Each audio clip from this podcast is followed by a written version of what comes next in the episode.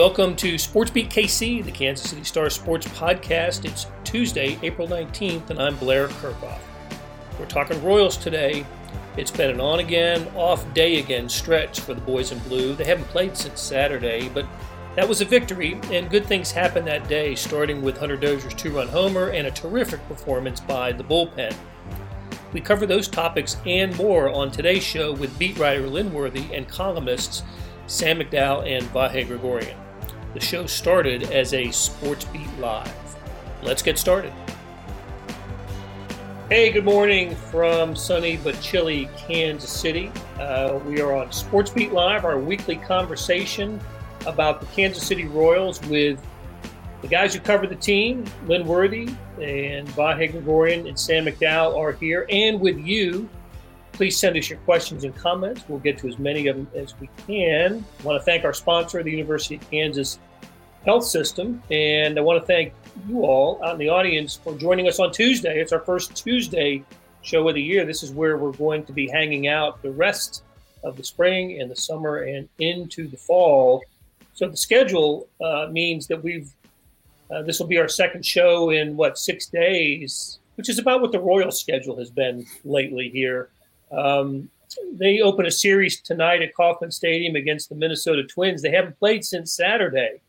Two days off, um, scheduled day off on Monday, and then the the, the washout on on Sunday. I don't know. I, baseball such a rhythm game, and uh, this happens in the early part of the year, right? With with weather and built-in off days, but it's just you just get, kind of get antsy waiting for a team to play, don't you, Lynn? Well, somewhat, but I think you get even more antsy if you were uh, sitting on that losing streak that they snapped on Saturday. It's true. That's true. So you know the Royals. The, the, I think the season is. A, I think I want to say it's 11 days old. They, the Royals have played eight, and uh, they've only won once since uh, Game Three. But that was the last game that they played, which was a three to one win Saturday over the Detroit Tigers. And good things happened in that game. And we're going to start with uh, one of those good things. That's Hunter Dozier.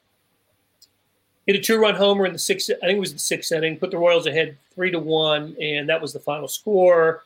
Uh, really good to see Hunter Dozier swinging the bat as well as he is right now, and just a he's just picking up where he left off at the end of last season. That last September, in September, he he was uh, I think he had six home runs, or maybe it was something like six home runs in his last twenty three or twenty four games, and was swinging the bat really well at the end of last year.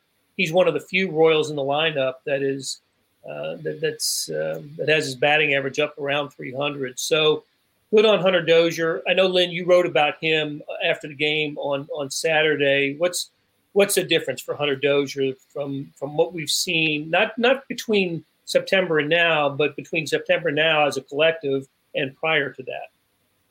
Well, I think the difference is just um, one. Last year, he it seemed like he got it took him until the middle of the season just to get on track because he had you know coming out of spring training last year he looked like he was poised for a 2019 type year and for those who don't remember 2019 was his career year where he had 26 home runs i think and close to to remember off the top of my head which is probably a mistake but i think it was 80 or 90 rbis or something like that um, and that was, you know, it sort of went under the radar because that was the year Soler set the single season home run record. But Dozier had a career year in 2019. Um, and it looked like last year coming out of spring training, he was poised to have that type of a season. Hurts his hand in opening day, um, plays through it, but, you know, just wasn't swinging the bat right and started developing some bad habits because he was trying to protect that hand. And then in May, he has the collision with um, Jose Abreu, and you know is out for I think two weeks with a concussion, and he just never got on track. And I think Vahe talked to him in spring training about you know on, on, top of all those things, there was the contract that he had just signed in spring training that sort of added to that, um, and he just never really got into any sort of a groove until late in the season. And, you know, by then the numbers were just, you know, weighing on him. I mean, he was sitting there for most of the season looking up at the scoreboard at a 200 batting average or, or below. And um, I think it just sort of, it basically just sidetracked his whole season. What do you remember about your conversations with him, Vahe? I know we've talked about it before, but now with um, you know, with him swinging a bat like he is, it's worth. Uh, I think it's worth reviewing what uh, what he told you back in spring training. Yeah, don't uh, don't adjust, adjust your dials. Vahe's having some audio problems, so uh, we'll, we'll we'll get back to Vahe. Maybe you can work this out. Uh, and uh, you know, Lynn, you talked about the 2019 season. I think he tied for the American League lead in triples that year as well, and um, it got him the new deal. Uh, what what um, I, I, forgot exactly what the what the numbers were, but had the new contract, and we've seen it before, Sam. How players uh, they, they get a new deal in it, really in any sport, and and then they start to press a little bit. Yeah, and you know, you know, Vahe can't talk. I can barely talk today. Um, so we're gonna the viewers gonna have to push through us, um, push us through. Um, you know, going into the season, I kind of looked at two guys in the Royals lineup and said, "Hey, if these two guys can get going, I think the lineup will be pretty good." And it was Hunter Dozier and Adalberto Mondesi, and I, I, thought Dozier was top of that list. You know, I, I thought there's there's less pressure on him. I feel like this year because of the you know adding Bobby Witt to the lineup. I just I just thought the lineup was longer. You can push Dozier down to sixth or seventh, and if he hits, you're in a pretty good spot. Um, you know, and I, I, thought that's that's been you know the Royals' issue the past couple years. Is they haven't gotten a ton of production out of the lower half. You know, that six to eight, six to nine range, and you know Dozier's producing, and suddenly the rest of the lineup is collapsing. So I, I still think they've got guys in the lineup that will eventually hit. Um, but but Dozier putting it together in the first week. Like I said, I think if, if you had a list of guys that you said it'd be great if these guys got off to a good start, if Hunter Dozier's not at the top of the list, he, he's pretty close to it. No, for sure. Really, you're right, Sam. Too between he and, and Benintendi and Nicky Lopez, that that's probably been about it in, in the in the batting order for uh, kind of dependability in the first two weeks uh, of the season. We don't need to go down the batting average. However, I do have them here of the others. Um, uh, not not not very good. Um, you know, Merrifield, uh, Bobby Witt Jr., Salvi, Carlos Santana, Mondesi, they're all they're all trying to figure out a way to get to 200, and, and Michael A. Taylor is just over 200 right now. So, um, and that's of course that's reflected in the in the output. Uh, the, um, the, you know the Royals win three to one, but I think they only scored six runs in that three game series, and and um, you know really made a, a tough luck loser in that uh, in that vic- or, or, on the day before on Friday night of of Brad Keller, and uh, I think we need to spend a moment talking about Keller, his start, and and, and what what that pretends for the for the Royals. You know, he doesn't have a decision. Uh, he didn't get a decision in the in, in the uh, game against the, the the Guardians in the second in the second game of the season, and of course he got uh, he didn't get the decision. Or am I wrong about that? He didn't. He doesn't have a win to show for his two great starts. Combined 13 innings, uh, what uh, five hits, 10 Ks, uh, two walks. Um, so far, so good. I, I would venture to say even better than good for for Brad Keller, right, Lynn? Yeah, I mean, I think he does. Have, he got the loss on that day. Yeah. They lost two to one because um, he gave up the two run home run. So, um, and he, and he's also giving you length. I mean, he could have he went six scoreless in his first start, and he could have kept going. I mean, I think his his pitch count was really efficient too. I'm trying to remember what the number was. I think he might not have been, or he might have been just barely the 70 or something like that um, pitches, but the number of up and downs is what um, they sort of cited as like, okay, he hasn't gone this far in spring training. It was a shortened spring training. Um, to send him back out there for a seventh inning on his first start, they just didn't feel comfortable with. Um, but I mean, he he had uh, probably more pitches left in him that night. And then the the game that he loses and he only gives up two runs on that two run homer that came in the seventh inning. He went seven innings and gave up just two.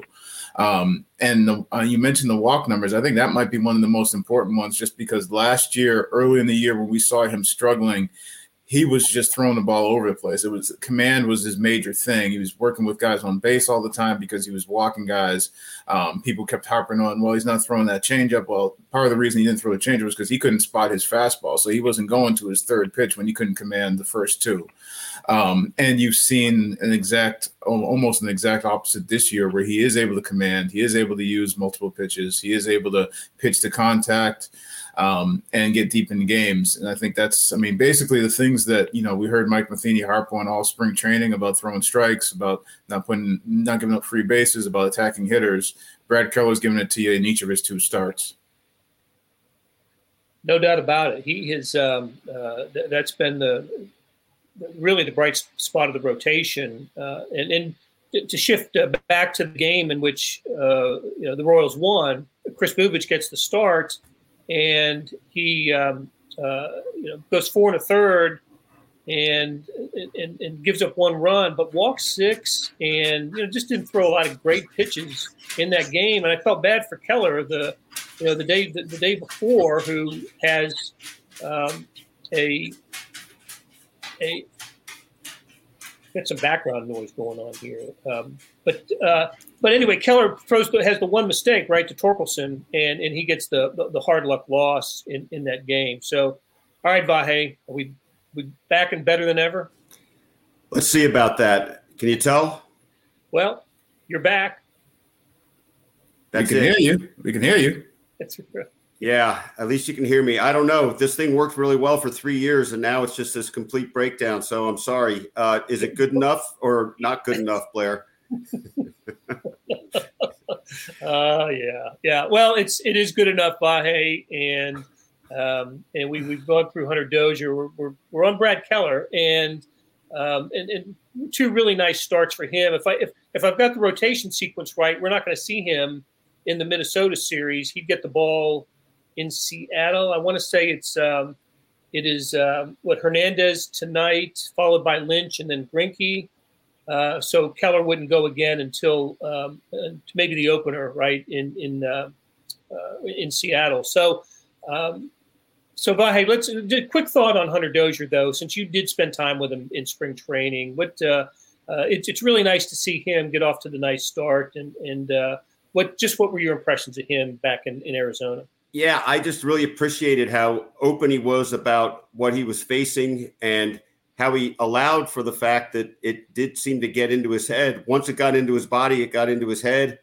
Um, Lynn pointed this out. I think he had a pretty big spring last year, and then to have that thumb hurt right away, I guess thumb hand. I don't know if we knew the exact exact injury, um, or maybe it's been stated and I just don't remember right. But to have that happen right away and I think probably one of the reasons he kept kept wanting to fight was he was in such a groove and figured he could just get it back. And then all these all these issues, and you know his whole career has been kind of star crossed. Um, and I think people um, have never really had a full notion of his capacity because of that. And you know, you do wonder sometimes if he's just going to have the chance to stay healthy. But I think if he stays healthy. You know, the Royals, I think, behind the scenes have viewed him as a little bit of an X factor. If you get sort of what you expect out of most of the other guys and get get uh, the best version of himself, um, you know, he's he's maybe the difference between um, languishing and and being competitive. Just you know, just somewhere in that neutral area. No doubt, no doubt. Okay. Um, Tell you what, guys, let's uh, got a little out of sequence here, but I want to go back to Brad Keller uh, just for a moment because we have some audio from his start on uh, on uh, last Friday, and was uh, I, I, thought really really good about this. Uh, Lynn, you you of course were in this asking the questions to to Brad Keller, so let's let's go back and hear from Brad Keller, who threw really well, but got the loss in the in the game last Friday against Detroit you know, one pitch got me and ultimately ended up losing the game. So, I mean, like I said, felt like I threw the ball really well and just, um, it's just a tough one to swallow. We were trying to go in, and which, that's the thing. Like, um, I, felt like we executed the pitch. We, you know, the pitch before we went in, um, got a foul ball and uh, wanted to go further in, and that one just caught too much plate and just right into his barrel. So it was tough. I mean we wanted to, wanted to go in, just didn't get in as far in as we wanted to go. So it was a tough one. Yeah, I mean, just keep pounding the zone. That's my that's been my key. Um, trying to take that from spring training into the season. I felt like I've been doing a good job of that, especially getting some early contact early. I mean, as you saw, our defense is just unbelievable. I mean, you can't say enough good things about them. They're behind my back all day today, and not just mine. I mean, uh, Staumont made they made Monty made unbelievable plays. Staumont pitching, uh, they just let those guys work, and um, that's kind of been my mentality. And uh, like I said, getting early contact, getting early outs, and keeping the pitch count down, trying to get deep in the ball game. So. I, I feel like I did a good job of that in one pitch. Yeah, I mean, um, I feel like I was working ahead and, and slider felt pretty good. Felt like I was able to get some, uh, put it in the dirt with two strikes. Um, you know, I, I felt like I left a couple up later on in the game, but um, you know, also got quicker outs. I felt like later on, so uh, yeah, I mean, just slider felt good all night. Felt like I was able to move it in and out and throw for strikes for the most part. It's like you said, it's early. Um, I don't think there's any panic or anything in here. Everyone, we know we're going to get hot. We know we're going to. We know with the talent that's in this clubhouse, and um, it's just a matter of time of us uh, all clicking on, on, all cylinders. So um, I don't think anyone's down by any means. We're just flush this one and come back and win. You know, win tomorrow and hopefully win Sunday as well. So um, that's kind of our mentality. This, this one's over with. We got to look forward to tomorrow. Hey, it's Blair. We have a special subscription offer for SportsBeat KC listeners unlimited digital access to the Kansas City Stars award winning sports coverage. Sign up now for one year of Sports Pass for access to all the sports news, features, and columns presented on the kansascity.com site and it's only $30. That's a 40% savings off our regular rate. Your subscription will automatically renew after the initial term at 50 bucks unless you tell us to cancel. Your subscription helps support the sports coverage of kansascity.com and the Kansas City Star, and that support has never been more important. Please visit kansascity.com slash sportsbeatkc offer to get this special offer. And as always, thanks for listening.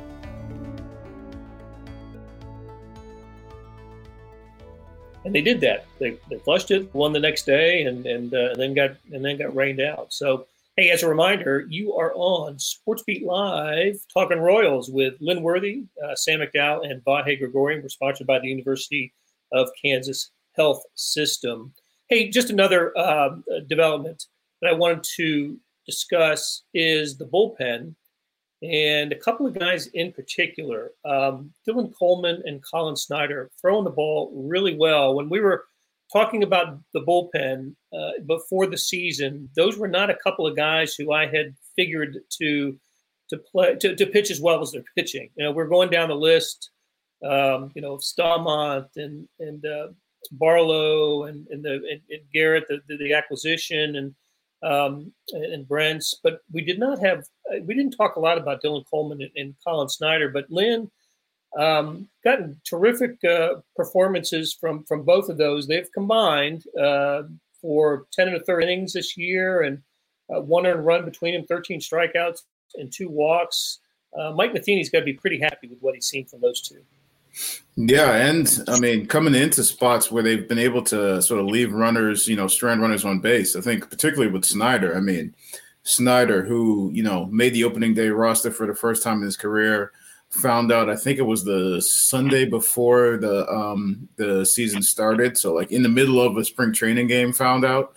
Um, and then uh, his first appearance in the big leagues was in extra innings with the ghost runner on second base in what I believe was um, so it was a yeah, it was still a tie game at that point. That was that was the inning that uh, Bobby Witt and uh, Salvi combined for that play at the plate. That was Snider was on the mound for that. So um, yeah, he got thrown into the fire right away, and they've kept throwing him into the fire. I mean, he was um, the game that they the they snapped the losing streak. Collin Snider came in in that fifth inning for Chris Bubic with two runners on and only one out, and got out of that and kept the game tied. So um, he's been, you know, um, just one of those guys that they've, you know, for even with no experience, they've been counting on him in big spots, and he's come up for them. Uh, and then, um, you know, Coleman is a guy that we only saw a little bit last year. He was uh, the player to be named, and I want to say it was the Rosenthal deal, is where they right. got him. Uh, he's a Missouri State guy who grew up not far from St. Louis. Um, but yeah, they got him in that as the player to be named later. Last late last season, he made his debut, and they really liked what they saw from him. He just didn't see a lot of it.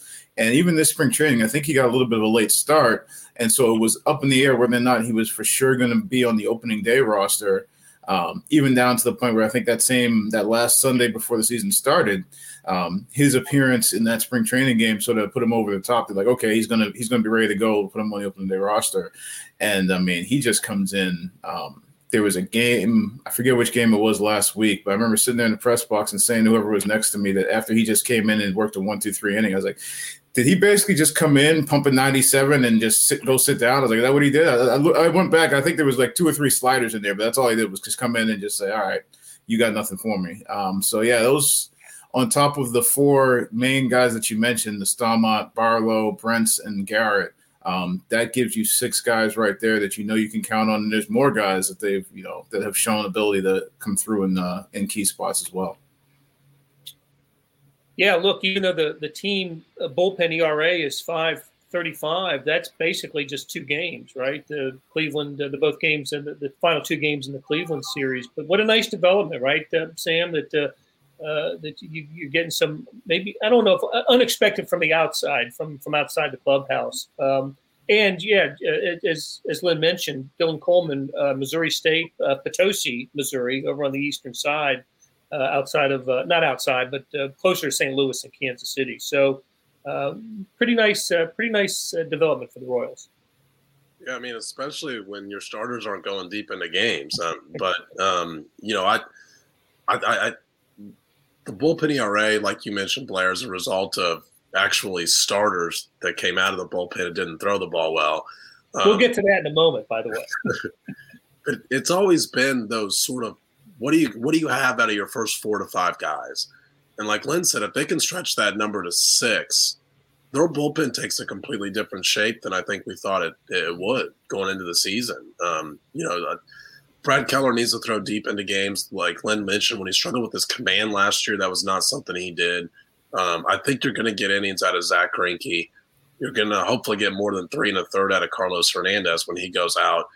But you do have two young guys in your rotation, and therefore, you know, while a, a, a team might say who's throwing my seventh, eighth, and ninth, the Royals might have some some key spots like on Saturday when you've got to have somebody that can come in and throw the fifth too, and you don't want to use one of your seventh, eighth, and ninth guys to do that. So if you can develop those arms, which are the the, the four to six guys in your bullpen, um, your bullpen takes a completely different shape and looks a hell of a lot different than I think I thought it would would go into the year.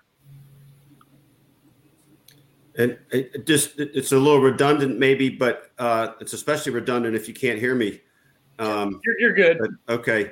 Uh, but shape is the word I was thinking of. You know, it. I think it. You're getting some definition now, and and it's early. This thing. This is all subject to flux. But if you feel like you can get to a place where you can generally reliably count on that group and and some of these guys developing, then I I think if you got that. You know, you got defense you can count on.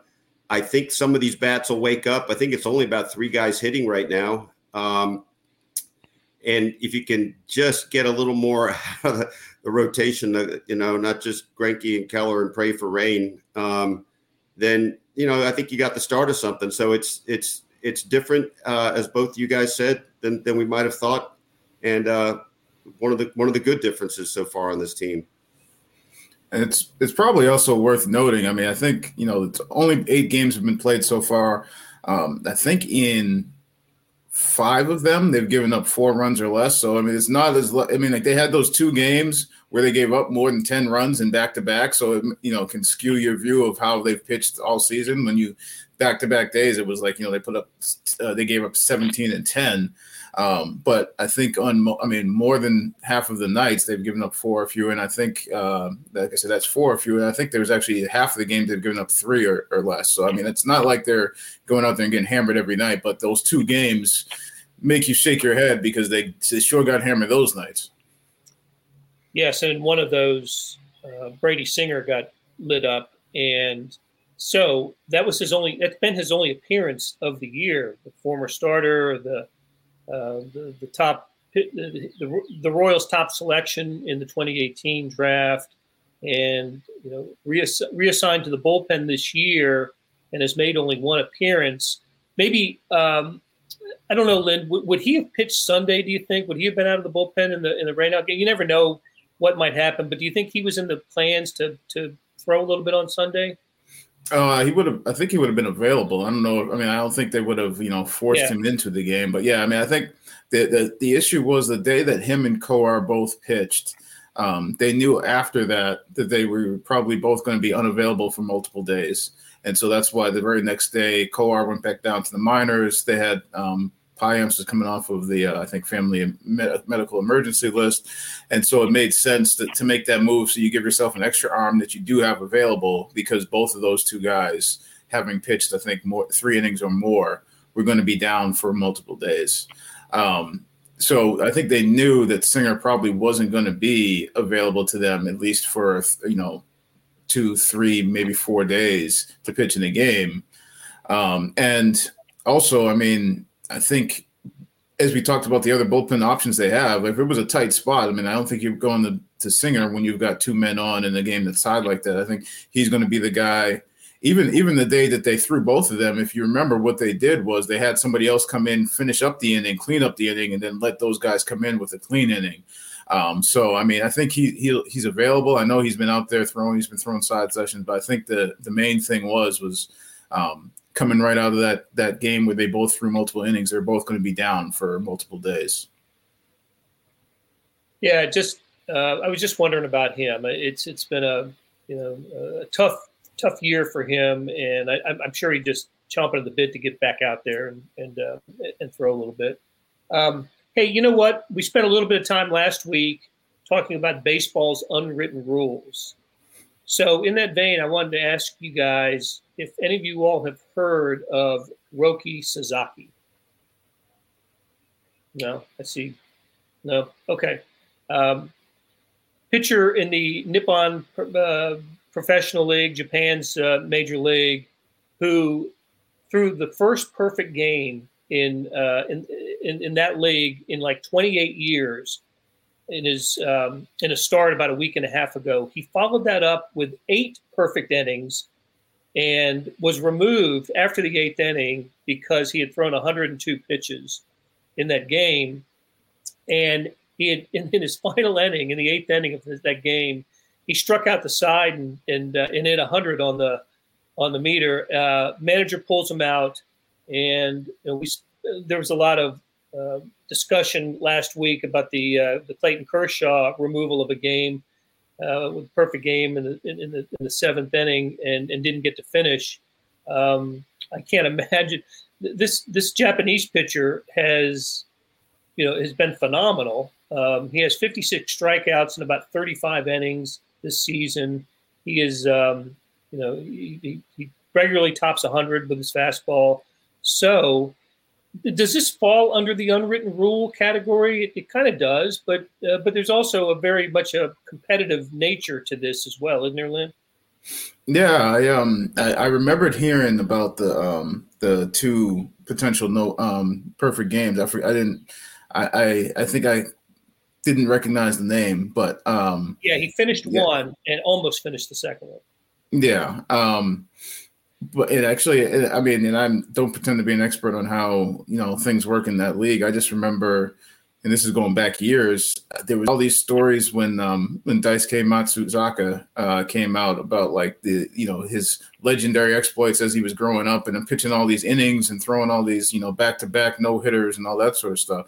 Um, so it's a little surprising to me that somebody stopped um, before he finishes off the second one. Um, but here, I, I, would expect it here. I mean, like Kershaw thing, I, I, I was not surprised at all that you know somebody said, "Oh no, no, no, we got we can't let him keep going and make history. We we've got to uh, save those innings for later." Um, the thing is, is I just uh, mentioned on saving these innings and, and workload and everything, but pitchers still get hurt so much so often and there's so you know still tommy johns all the time and there's still all these things that are happening that i'm not sure what the impact is but it's almost a given now at this point that that's going to happen. That somebody's going to put the brakes on because we can't have history. We got to have, uh, we got to be able to, you know, cover our behinds.